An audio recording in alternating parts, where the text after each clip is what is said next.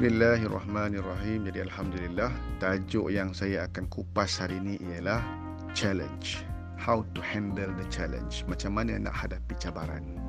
Apa itu cabaran? Cabaran itu adalah sesuatu yang membuatkan kita tersangkut. Eh, kita terhenti, kita takut eh, untuk kita lepasi. Eh, ada berita baik dekat situ. Sebenarnya, sebenarnya cabaran tu hanya diminda saja eh, dia tidak real cabaran dia tak real tak ada pun eh. kita yang create dan cipta cabaran tu eh. kita takut dekat cabaran tu sebab kita yang reka dan cipta. Cuba pegang. Tak ada apa pun cabaran tu. Eh, tak ada apa pun cabaran tu. Dan sebenarnya ada tiga tips besar yang saya amalkan dalam kehidupan saya yang memang menjadi sampai bila-bila saya bila menghadapi sebarang cabaran. Dengan izin Allah.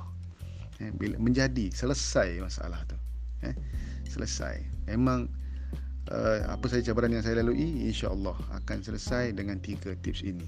Okey. Yang pertama, apa dia? Eh, yang pertama tips saya uh, ialah pertama jadi lebih besar dari cabaran. Ha, maknanya jadikan cabaran tu lebih besar. Sekarang ni cabaran tu kita yang membesarkan cabaran tu. Cabaran tu kecil je contoh kuih kat depan. Kecil je tiga jari je. Tapi kita yang besarkan. Allah aku kalau jumpa kuih habis kalah padahal aku lebih besar daripada kuih. Tapi kuih tu lebih besar daripada aku sekarang ni. Kan? Ha, sebenarnya kalau kita cara, cara nak hadapi cabaran just jadikan diri tu besar. Yes. Aku boleh uh, hadapi cabaran. Tak ada masalah. Aku dah rasa dah kuih ni. Ya. contoh lah okay, contoh anda bayangkan uh, anda dan depan ada dinding yang depan ada dinding.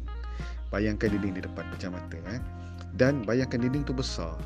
Boleh tak anda lepas dinding? Tak lepas, anda akan langgar dinding tu sakit.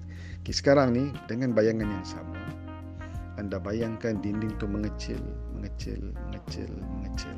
Dan anda tarik nafas, anda membesar, membesar, membesar, membesar, membesar, membesar dan dinding tu mengecil.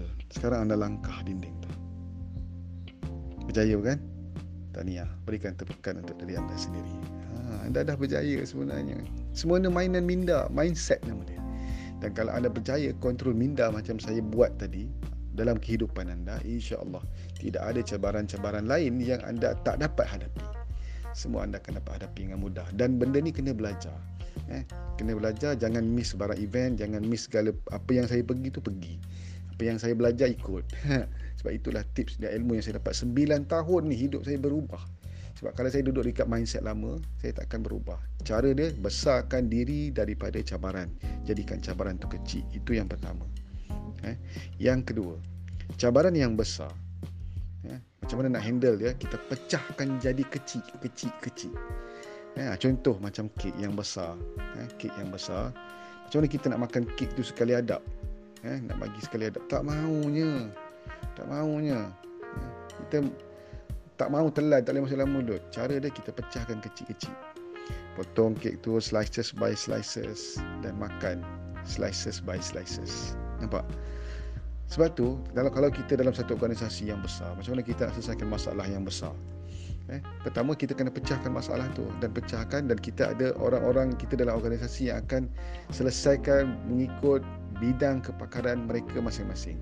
Kan? Okey satu masalah yang besar di depan okey kau settlekan bahagian ni. Engkau settlekan bahagian ni engkau settlekan bahagian ni. Kewangan kan? Uh, apa nama? Structure apa nama teamwork uh, contoh bila masalah yang besar kita pecah-pecah-pecahkan kecil-kecil ikut portfolio masing-masing ikut bahagian masing-masing masalah itu akan jadi kecil. Dan masalah kita yang besar pun sama kita pecahkan kecil-kecil. Selesaikan satu-satu masalah yang besar kat depan. Tak ada duit. Macam mana macam mana nak, macam mana nak selesaikan masalah tu? Pecahkan kecil-kecil. Okey step by step apa yang perlu aku buat satu buat list down. Satu buat list down. Dua tiga empat. Pecahkan masalah tu kecil-kecil dan selesaikan satu per satu. Selesaikan satu persatu insya-Allah. Masalah tadi tu boleh dah pecah kecil-kecil. Benda kecil kita boleh handle tak? Boleh. Eh, kita boleh handle benda kecil. Ha, tak ada masalah. Tu yang kedua. Dan yang ketiga bagaimana nak handle masalah? Mana macam mana nak hadapi cabaran? How to tackle the problem? Ialah jadi orang yang bernilai be a person of value. Jadi orang yang bernilai. Bila anda bernilai macam permata yang bernilai maka anda akan menjadi daya penarik. Anda akan jadi magnet untuk menyelesaikan sebarang masalah. Eh, be a person of value. Jadikan diri anda yang bernilai. Cara nak menjadikan nilai asah. Bagi tajam. Eh, bagi bagi skillful tambah skill je baca buku belajar dengan proven uh, result kan? Saya ulang balik sebenarnya eh. jadikan diri anda bernilai. Contoh permata bernilai tak? Macam mana permata itu bernilai? Kerana dia susah ditempa diketuk dan yang boleh potong permata ni permata je. Eh. permata je hanya boleh potong permata. Permata je hanya boleh membentuk permata. Contoh kalau kita jadi orang bernilai hanya mentor kita je yang boleh bimbing kita yang dah lalui pengalaman-pengalaman tu.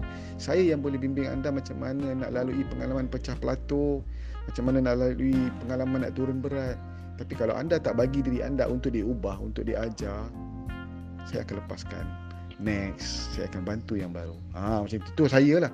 Be a person of value. Jadi macam ni saya tak akan dapat bantu semua orang tetapi saya akan bantu orang yang saya akan dapat bantu orang yang betul-betul bagi diri dia untuk dibantu. Ha, macam tu eh, be a person of value. Dan saya nak nak ajar dalam tim tak tak dapat. Tapi bila saya bantu orang lain di luar saya bagi bagi ilmu bagi bagi kebolehan kemahiran yang saya ada Allah akan hantar orang lain untuk bantu tim saya yang macam tu. Be a person of value. Jadikan kita ni orang bernilai. Bila kita bernilai Allah akan bagi dah hantar macam-macam rezeki dan peluang untuk handle sebarang masalah. Eh tak perlukan gaji pun. Sebab ingat teori tadi teori yang saya pernah sebut semua orang tak ada gaji. Tak semua orang ada gaji tetapi semua orang ada rezeki rezeki itu rezeki Allah. Ingat tiga cara how to handle problem. Yang pertama jadi lebih besar daripada problem tu lebih besar daripada challenge tu. Yang kedua pecahkan challenge tu pecahkan cabaran tu jadi kecil-kecil kecil-kecil yang ketiga be a person of value cabaran itu akan mengecil dan kita akan hadapi dan langkah cabaran itu dengan mudah.